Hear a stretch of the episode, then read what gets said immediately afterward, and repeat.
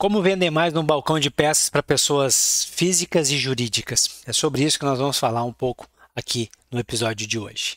Mas se você é novo, está chegando agora, seja muito bem-vindo, seja muito bem-vinda. Eu sou Olavo Centeno e nesse espaço aqui a gente fala sobre peças, serviços e acessórios, sobre o mundo do pós-venda de concessionárias. E hoje eu quero falar um pouco sobre a venda de peças, mas não só a venda de peças, vamos explorar um pouquinho a venda de peças lá no balcão. E a venda de peças lá no, no balcão para pessoa física. Vamos pegar a pessoa física. E por que, que isso é importante? Primeiro ponto que eu quero é, desmistificar aqui é o balcão ele não tira cliente da oficina. Esse é um ponto fundamental de nós entendermos. Balcão de peças não tira cliente da oficina. Como assim, Olavo? Se eu vender peças no balcão de peças, tem cliente que compra a peça lá, troca em alguma oficina independente e eu não trago esse cliente para dentro da minha oficina. E eu quero que meu balcão de peças traga cliente para dentro da oficina.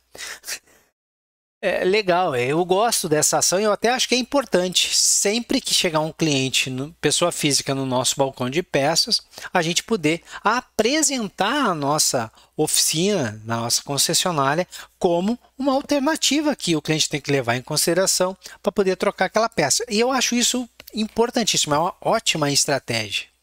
Mas vamos combinar.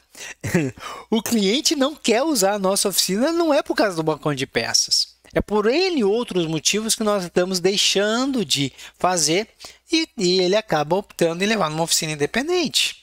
Então, antes de botar toda a culpa no balcão de peças, a gente primeiro tem que pensar o seguinte: primeiro ponto, tem cliente para a oficina, tem o cliente certo para a nossa oficina de ah, concessionária, tem o cliente para o nosso departamento de peças, que é pessoas jurídicas, para todas as empresas que a nossa departamento de peças está vendendo, e tem o cliente para o nosso balcão de peças, que a pessoa física está chegando ali comprando uma pecinha para o seu automóvel. Tem cliente para todo mundo.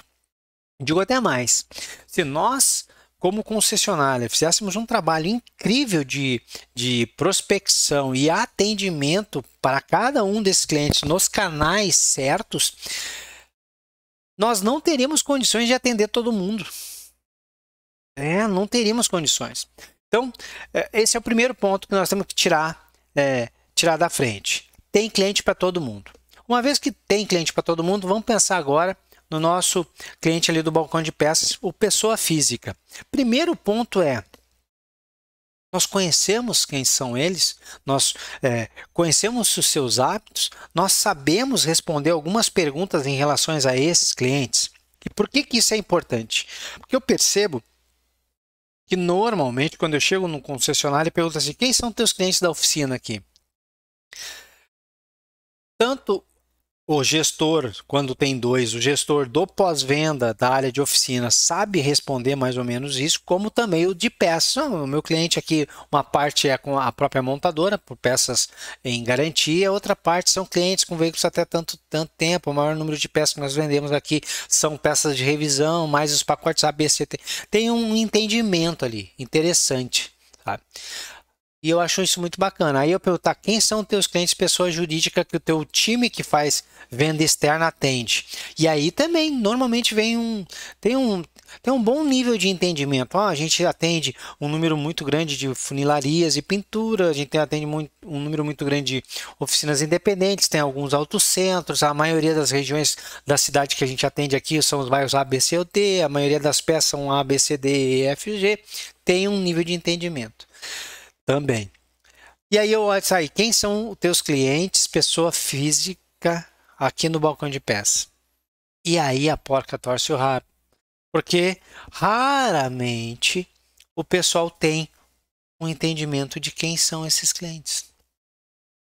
Então, se eu quero vender mais, quero atingir um número maior de pessoas, e mais do que isso, se eu realmente quero ter capacidade de poder converter algum desses clientes do balcão de peças para clientes do meu serviço na oficina, eu tenho que conhecê-los, eu tenho que entender quem são eles. E aí eu tenho aqui algumas perguntas importantes que se eu, eu conseguir responder minimamente elas, eu consigo criar assim estratégias mais fortes para esses clientes?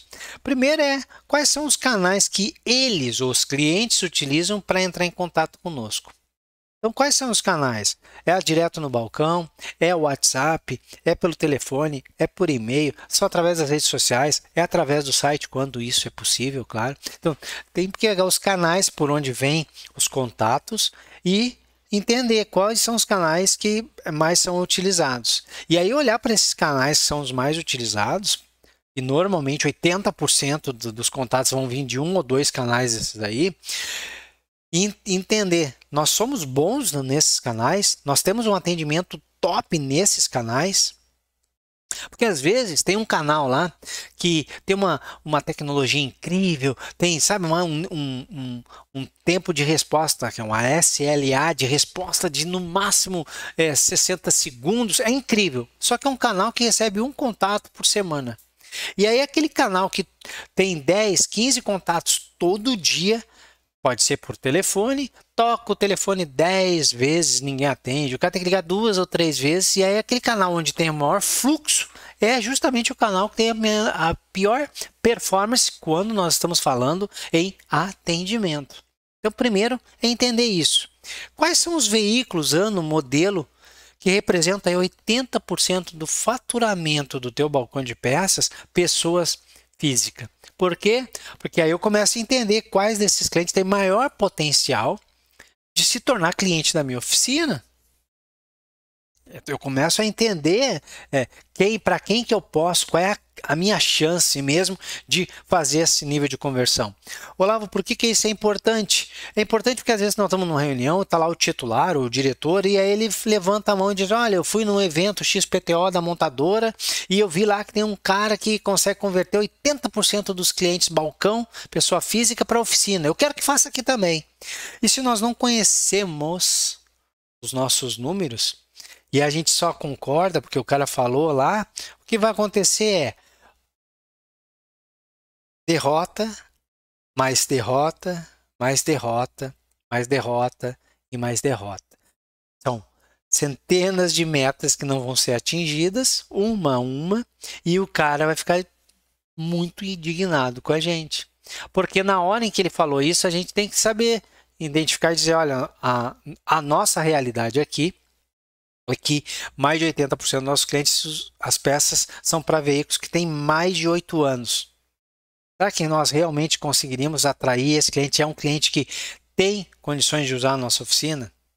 Porque aí, se meus 20% têm veículos com menos de 8 anos, são mais propensos a fazer um serviço dentro da minha oficina, estou dando só um exemplo, estou dizendo que é esse o número ou não o número de taxa de conversão, eu até posso converter 80% deles, mas o número é menor. E eu entender isso e poder conversar com o meu diretor faz com que as expectativas sejam alinhadas. Eu também posso perguntar ou dizer, eu vou entrar em contato com essa concessionária que fez esse apresentou esses resultados para tentar entender quem são o público-alvo deles. Tudo isso é para alinhar estratégias, para também não ficar com problemas depois de expectativas muito altas. Outro ponto, quais são as peças que representam 80% do faturamento com pessoa física? Da onde vem 80% desse faturamento pensando em bairros? Quais são os bairros que estão esses clientes? Olha, isso é importante. Qual que é o ticket médio? Tem outras aqui. Qual que é a taxa de conversão quando ele vem fazer um orçamento? E aqui eu queria dois tipos de taxa de conversão que é importante. Quantos clientes chegam para fazer um orçamento e, e não compram nada? Então a taxa de conversão bem crua, assim, né? Eu faço 10 orçamentos e vendo 5. Então tenho 50% de taxa de conversão, mas também é qual é o percentual de taxa de conversão em relação a itens. Desses cinco orçamentos, todos os itens que estão no orçamento foram vendidos ou só 80% dos itens e outros 20% o cliente não quis? Então, esse é um ponto importante.